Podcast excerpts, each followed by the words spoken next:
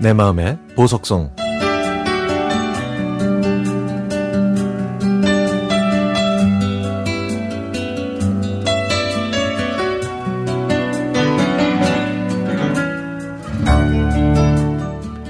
저는 육남매 중 둘째로 태어났습니다.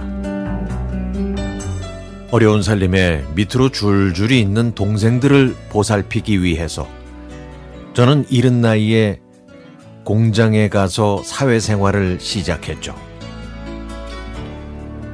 학창시절의 낭만도 모른 채 항상 일에 치여 살아서 젊음을 누릴 여유는 없었지만 그래도 말을 잘 듣는 착한 동생들이 있어서 많이 힘들지는 않았습니다.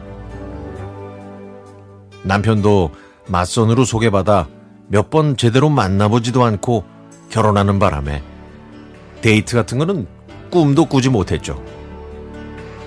저는 이렇게 사는 게 그냥 당연하다고 생각했습니다. 저도 다른 주부들처럼 남편 뒷바라지하고 자식들 키우면서 아등바등 열심히 살았습니다. 애들이 학교에 가고 일일이 다 챙겨주지 않아도 될 나이가 되니까 저에게도 드디어 여유란 것이 생겼죠. 그래서 영화를 보기 시작했는데요. 90년대에는 홍콩 영화가 전성기라 성룡이 출연하는 영화의 비디오 테이프를 잔뜩 쌓아두고 온 가족이 함께 보면서 웃고 떠들던 그 기억이 새롭네요. 그런데 어느 날 동생이 정말 좋은 영화가 하나 있다고 하면서 미국 영화를 추천해 줬는데요. 저는 그때까지만 해도 미국 영화는 자막이 별로 필요 없는 액션 영화를 주로 봤습니다. 추천해준 영화는 로맨스 영화라는데 저는 그런 종류의 영화를 본 적도 없었고 관심도 없어서 이 영화를 끝까지 볼 수 있을까 고민했죠. 그 영화 제목, 그 영화는 바로 사랑과 영혼이었습니다.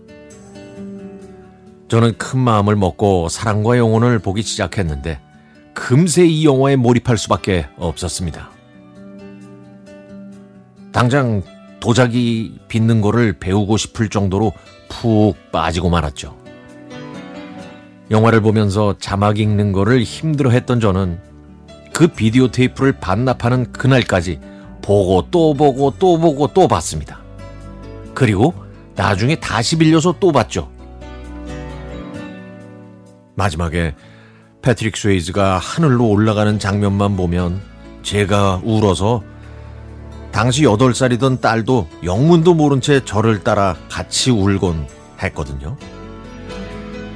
그 이후로도 몇 년에 한 번씩 사랑과 영혼 그 영화를 봤는데요. 아, 얼마 전에 라디오에서 흘러나오는 Unchained Melody를 듣고 추억에 잠겨 이렇게 글을 쓰게 됐습니다. 지금 다시 봐도 마음이 먹먹해지는 영화 사랑과 영혼. 몸은 늙었고 감정도 무덤덤해졌다고 생각했는데 영화에 나온 이 음악만 들어도 이렇게 몇십 년 전의 추억 속으로 돌아가서 그때의 설렜던 마음을 다시 느낄 수 있는 것이 신기하기만 합니다. 저를 젊은 시절로 안내해주는 이런 마법 같은 음악이 있어서 저는 오늘도 행복합니다.